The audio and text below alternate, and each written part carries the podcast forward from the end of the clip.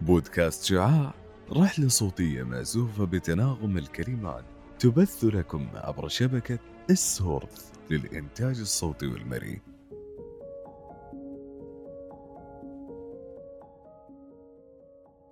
الأطفال هم وقود الحياة ومهجتها نورها وضياؤها وبلسم حاني على ثغور الأفواه بسمات جميلة وأرواح لطيفة وأمانة علينا أن نحيطهم بالوئام وينبغي علينا الحفاظ عليهم ومن هذا المنطلق ينبغي علينا تجنب بعض المشاكل الشائعة التي قد تواجه صحتهم وهي الإدمان على الأجهزة الإلكترونية. يؤسفني أن أتحدث بهذا الموضوع بشكل جاد، حيث أنه بالفعل أصبحت ظاهرة رائجة لابد الوقاية منها ومحاربتها لنجاة أطفالنا بأي شكل من الأشكال. ولا شك أنها سلاح ذو حدين يستحسن بنا توجيهه لكل الأفضلية لنا ومنها الاستخدام المتزن والصحيح لها كتطوير مهاراتهم التعليمية من خلالها ووجود الأجهزة الذكية في أيدي الأطفال أصبح أمر شائع جدا مع ارتفاع الوعي بالتقنيات وسهولة البحث والتعلم والتواصل واللعب من خلال استخدام شبكة الإنترنت. كما يدرك العديد من أولياء الأمور ومعلمي الأطفال ذوي الإعاقة تحديدا إمكانية حدوث التنمر نظرا لأن الأطفال يقضون وقتا متزايدا على الإنترنت. فإن الكثير من السلوكيات والألفاظ والمحتويات الغير لائقة التي يواجهها الأطفال تكون خارج نطاق الرؤية المباشرة للآباء والمعلمين. لذلك يعد تهيئة الأطفال الذين يعانون من صعوبات التعلم أو اضطرابات طيف التوحد أو الاضطرابات العاطفية السلوكية. للاستخدام الآمن للإنترنت أمرًا مهمًا، لأنهم قد يجدون صعوبة في تنظيم سلوكهم أو تحديد دقة المعلومات، والحكم على ما إذا كان شخصًا ما جديرًا بالثقة، وبسبب هذه التحديات الاجتماعية قد يكونون أكثر عرضة للتنمر والمضايقة والإيذاء عند التفاعل مع أقرانهم والبالغين عبر الإنترنت. قد يطور أي طفل دون قصد علاقة عبر الإنترنت مع شخص يبدو ودودًا أي شخص يهتم بحياته ويطرح أسئلة غير ضارة ظاهريا حول منزله أو مدرسته أو أصدقائه ومع ذلك قد لا تدرك مراهقة أو مراهق يعاني من إعاقات في التعلم أو غيره من الإعاقات المعرفية أن هذا الشخص البالغ الودود يطرح أسئلة غير مناسبة أو أن أنواع معينة من المعلومات قد يكون من الخطير مشاركتها مع شخص غريب على سبيل المثال رقم الهاتف أو المدرسة هذا لا يعني أن الأطفال ذوي الإعاقة لا ينبغي أن يتصلوا بالإنترنت أو أنه لا يوجد شيء له قيمة على الإنترنت للأطفال. في الواقع أشارت الأبحاث إلى أن العكس هو الصحيح، ومع ذلك فإن التحديات التي يواجهها الأطفال الذين يعانون من صعوبة التعلم على الإنترنت تعني أنه من المهم أن تكون على دراية بأنشطة الأطفال عبر الإنترنت والتحدث معهم بصراحة وبشكل مباشر حول ما قد يواجهونه. هذه المحادثات ضرورية مع أي طفل ولكن بشكل خاص للطلاب ذوي الاحتياجات الخاصة والآن بعدما أطلنا بهذا الحديث وتعمقنا به دعونا نتعرف سويا عن دورنا نحن كأشخاص راشدون من آباء وأمهات أو حتى كمؤثرين على هؤلاء الأطفال تجمعنا بهم صلة القرابة أو المعرفة. هذه النقطة تحديدا ستفيدكم حيث أنها تتعلق بالمخاطر التي يجب الابتعاد عنها وتوعية الطفل وتذكيره بها وهي كالتالي أولاً ناقش المعلومات الغير آمنة لمشاركتها عبر الإنترنت. بما في ذلك المعلومات الشخصية مثل الاسم الحقيقي والمدرسة ورقم الهاتف والعنوان والصورة أو معلومات التعريف الأخرى.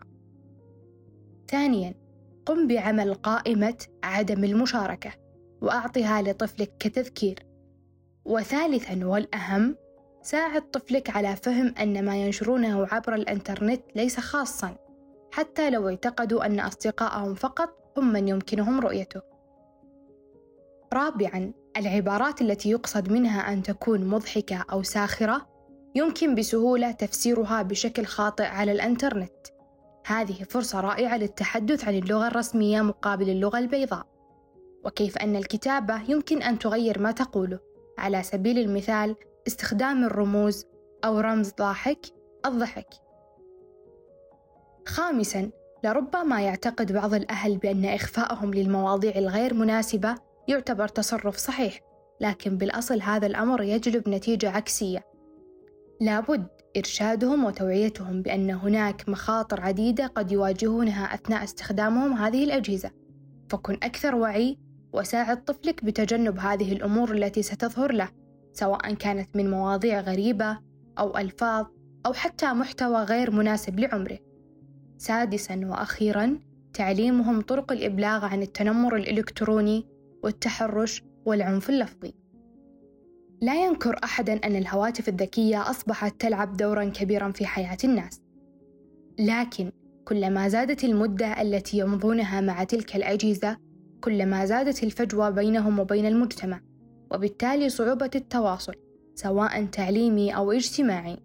ومن المؤسف أن نرى الأجهزة الذكية تسيطر على معظم أوقاتهم بحيث أصبح لا يشغلهم سواها. وبالتالي لا يرغبون ببذل أي جهد أو الاستمتاع بأي وسيلة ترفيهية تقليدية مما جعل الأمر حقيقة ومشكلة ذات نطاق واسع بين ذوي الإعاقة لكن السؤال هل نجعل هذه الأجهزة تدوم وتكبر مع أطفالنا؟ وحتى إن وصلوا لمرحلة الإدمان؟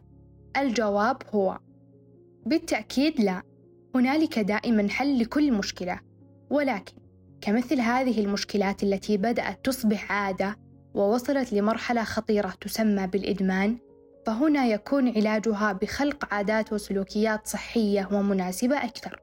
هنالك مقولة أؤمن بها تقول ما تفعله يوميا هو ما سيصنعك غدا. وعلى حسب هذه المقولة سنطبق معا أبرز الحلول التي لابد من ممارستها يوميا حتى نخرجهم من هذه العادة. وهذه هي الحلول.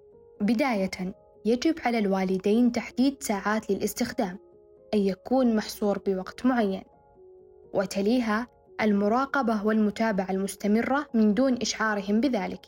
وتليها المراقبة والمتابعة المستمرة من دون إشعارهم بذلك.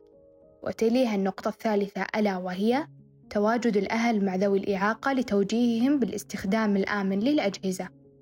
وكذلك إيجاد البدائل للتخفيف من استخدام الأجهزة الذكية وهذه أهم نقطة ينبغي على الأهل اتباعها والحرص على اكتشاف مهاراتهم ومواهبهم والانشغال بها حتى يبتعدون عن هذه الظاهرة التي قد تؤدي حياتهم للخطر. وأخيرا المحافظة على اختيار محتوى مفيد حيث أن هنالك الكثير من المحتوى الجيد والتعليمي للأطفال يزيد من إمكانياتهم وتحفيزهم على التعليم ولبقية المهارات الأخرى التي ستنفعهم أي جعل هذه الظاهرة بشكل إيجابي والاستفادة منها. وأخيرا رسالتي الآن لكل مستمع منصت. واشتد إنصاته حين علم بأن الحديث يتمحور حول الأطفال الذين يعانون من إعاقات. اصطفاك الله ووهبك طفلا جعله أكثر ميزة واستثناء من غيره.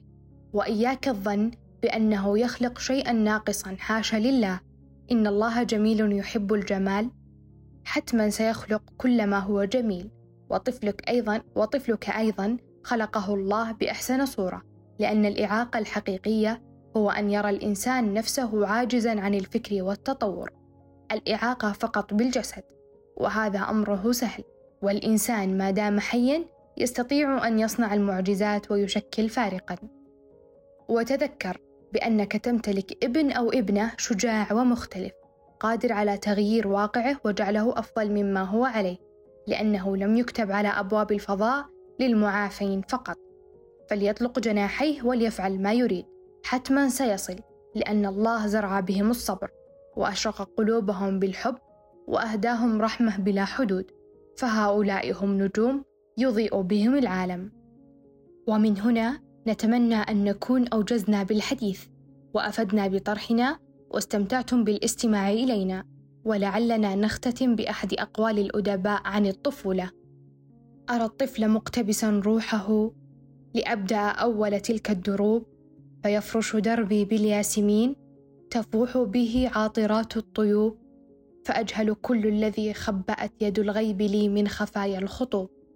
ختاما حظيتم بيوم سعيد وحياة مطمئنة. شكرا لاستماعكم الطيب. كنت معكم أنا هيا الكثير من بودكاست شعاع.